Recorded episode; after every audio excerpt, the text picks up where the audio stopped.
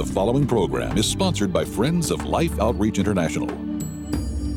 Next on Life Today, join us for a special Christmas Day program and let this young man's excitement fill your heart with joy. Look at that! It's a big Christmas tree! Also, hear from award winning feature film recording artist Steve Amerson and America's pastor Max Lucado. I think people want to hear the story of Bethlehem. Somebody, they want somebody to answer the question what's, what's the big deal about the baby?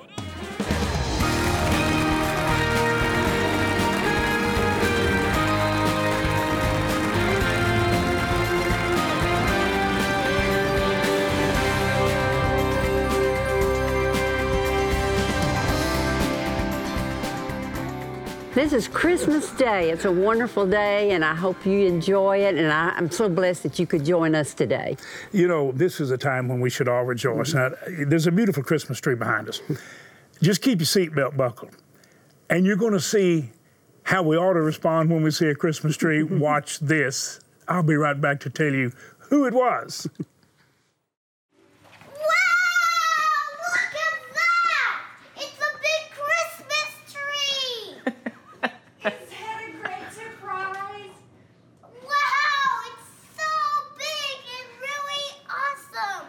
I love it! That was Kyrie James's grandson, and they have as many grandchildren as we do. I think they'll probably pass us up for sure. But I'm telling, you, listen to me.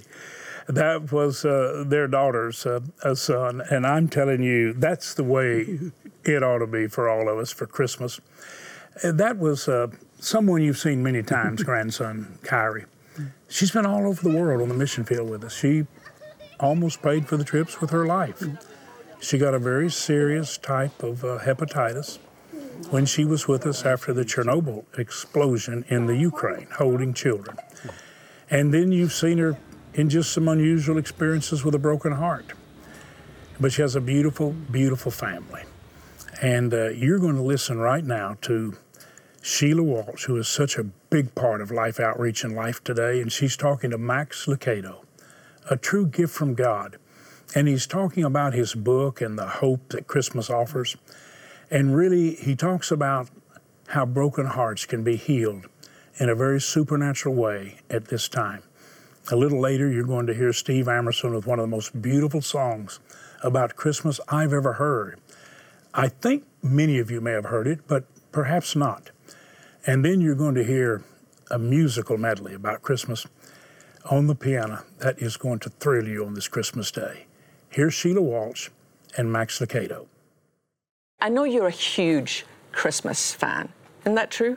I love Christmas.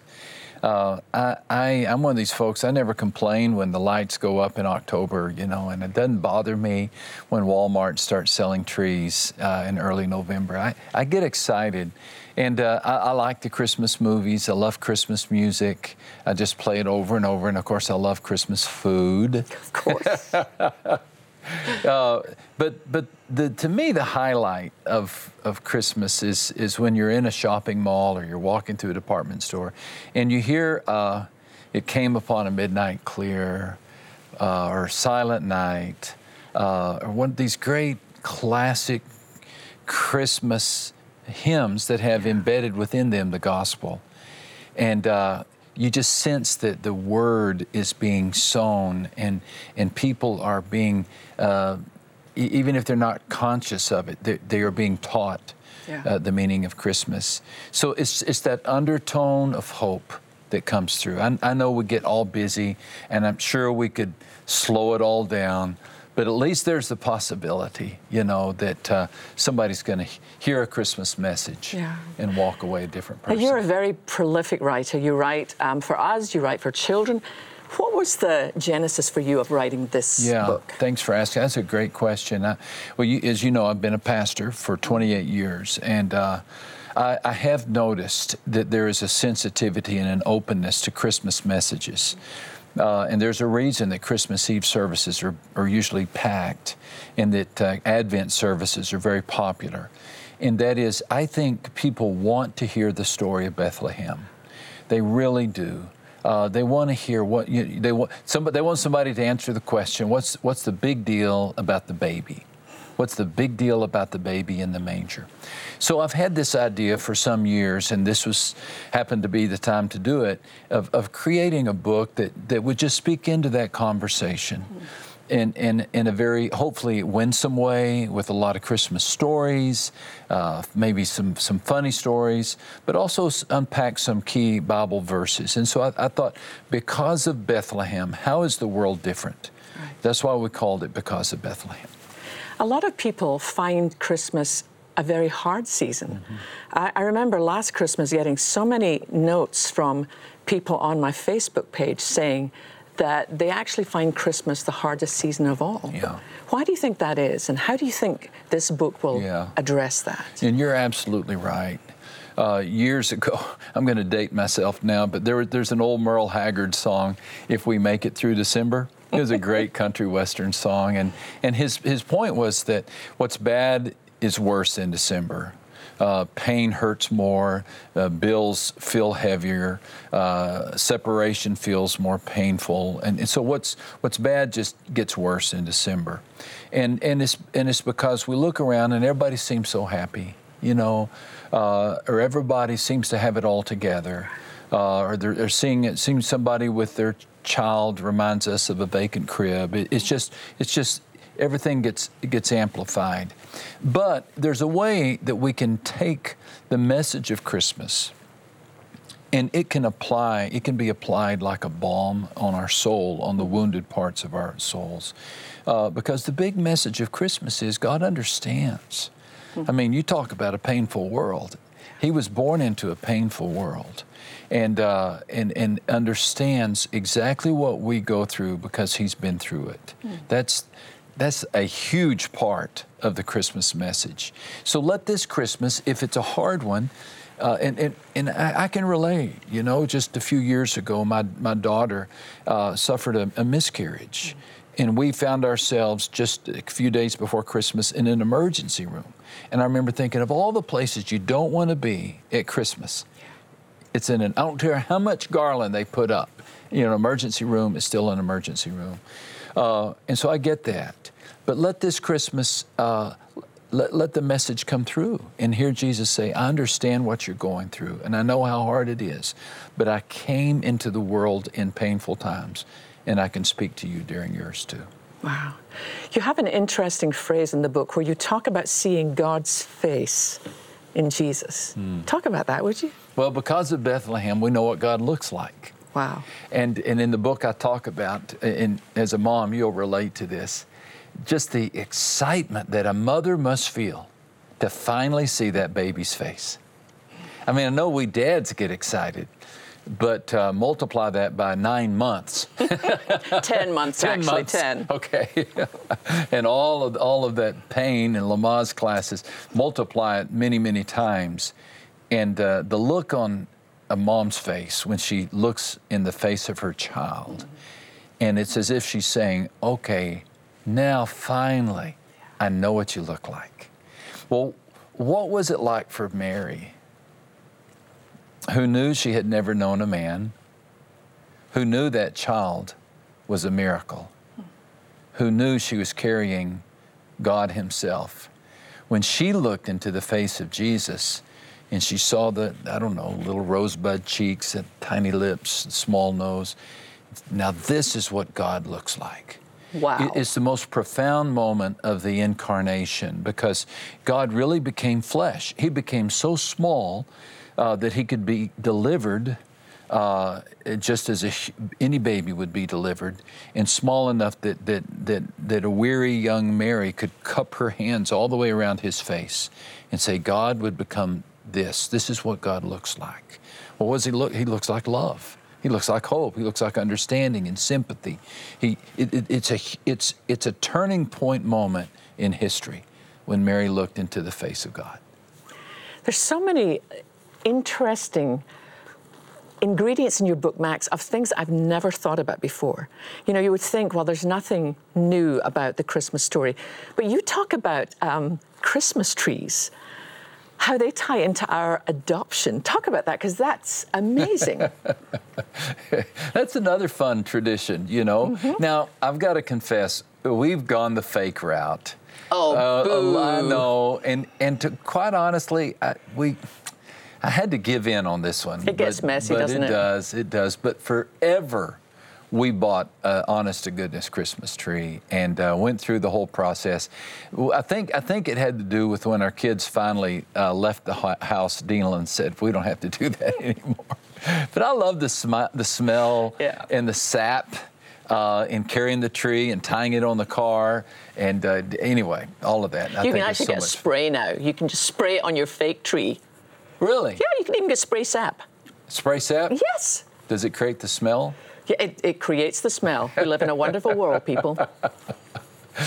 Well, you take it so much further. You, you think about all the things that go into purchasing a tree. You, you pick it, you select it. I'll say that you select it, you purchase it, you carry it home, and you know, as a preacher, always looking for a good three-point sermon. I can remember some years ago realizing there's my Christmas Eve sermon.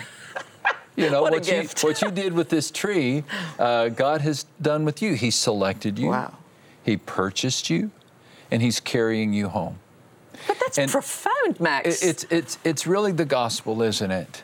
That all of us are selected by God. You know that He has determined our, our gender, our personality, and then He said, "Now I want you for my kingdom, for the kingdom that I'm creating, and I purchased you." You don't expect the guy in the striped tent to pay for the tent, for the tree. We have to purchase it ourselves, and so we do. We pay for it. Well, God paid for us. We've all been bought with a price, and He's taking us home. Every person needs to be reminded that this world is not how it was intended to be, and this world is not how it always will be. Right. We're being taken home. And don't we need that reminder? This has been a hard year, Yes. full of political topsy turviness and terrorist attacks and just violence and fear and conflict. Whew, I think we need Christmas. How does Christmas begin what Easter celebrates? Yeah, yeah. Yeah, yeah, yeah. That's the thing we have to keep reminding ourselves of. As much as we love Christmas, had there been no Easter, we would not be talking about Christmas. The, ris- the reason that the cradle matters is because the cross was occupied. And the reason the cross was occupied was because the crown was given to Christ. And so that's how it all progresses. We love Bethlehem. But Bethlehem only began this march, this wonderful, wonderful journey that Jesus took of redemption. Remember, the name Jesus traces its ancestry back to a, a name uh, that means God saves. God saves. And so when uh, Joseph and Mary were told the name that they were to give their son, uh, there was significance and symbolism there that Jesus came to save us. Save us. And not just save us, as the angel said, from our uh, taxes or from grumpy neighbors uh, or from boring preachers, but He came to save us from our sins. That's the goal of God, is to save us from our sins. We have this sin nature within us. And uh, consequently, we have led imperfect lives. Yet the kingdom is going to be comprised of perfect people in a perfect place. So God sent His Son to lead, lead a perfect life, but to die a death that only sinners would die, so that we sinners could receive His perfection. So, really, what the cradle began was culminated on the cross and uh, celebrated in the resurrection. Do you think it's possible, Max, for us to maintain the wonder of Christmas all year long? I do. Uh, It's not easy. Boy, the distractions are so many. And I think the reason is the devil. You know, there's a real devil in the world, and he lives to steal and to kill and destroy. He wants us to worship him, and ever since he was cast out of the uh, throne room because he wanted God's worship, ever since then he's demanded that somebody worship him. So, since he knows he'll never receive our ultimate worship, he wants to take our joy. He wants to take our attention away from God. So we, we just be aware of Him. We glance at the devil, but we gaze at God. We stay focused on Christ. And I think that wonder uh, can be stirred. But let's not, I, I, you know, we can't beat ourselves up. We're going to ebb and flow in our emotions, you know. Some days we're going to feel on cloud nine, some days we'll feel at the very bottom. But God's hold on us is secure. That's the gospel. It's not our hold on Him, but His hold on us that matters, and His hold is secure. You talk also in the book about what we value. and how um, our view of what is valuable is very different from God's. You talk about that in the book. Yeah, yeah. Talk about that. What is it? We place a lot of value in, even when it comes to Christmas, people get into debt because they think they have to get big gifts and they have to do this and they have to do everything bigger. Christmas speaks a different message. It does. It does. Um, yeah, we, we and also have big parties and and and have uh, nice new clothing to wear. And and again, I don't be I, I, it's not worth it to get beat up on that, but just don't get lost in that. Right. Don't get lost in that. What God values is uh, every human being. Every human being. Here's a challenge. Somebody gave this to me, and I'm going to pass it on. And that is, as you are receiving this Christmas, what God has done for you, uh, turn and do for others exactly what God has done for you. So you make a list of all the things that God has done for us through Christmas. Well, He's been sympathetic, sympathetic enough to enter our world. What if I did the same?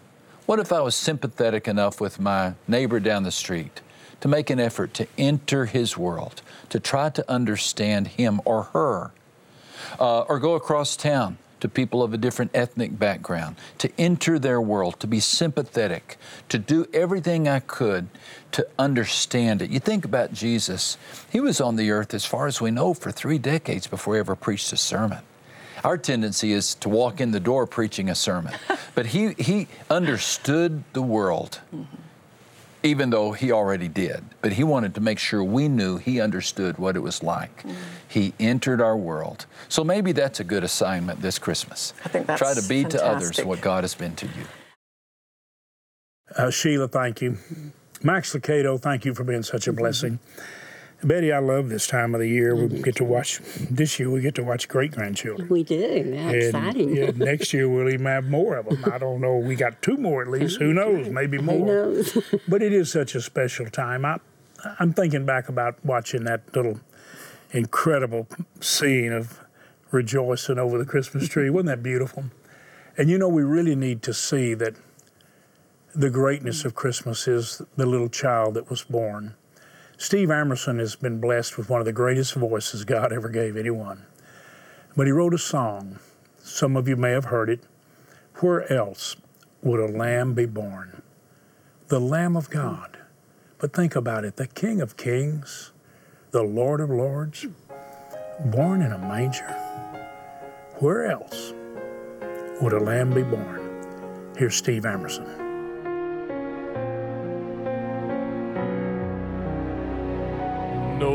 Proper place, no regal palace to receive a royal birth. God's gift of love, wrapped in a blanket, would be his way to reach the earth. A bed of straw became a cradle, embracing God in human form. One would expect more than a stable, but where else would a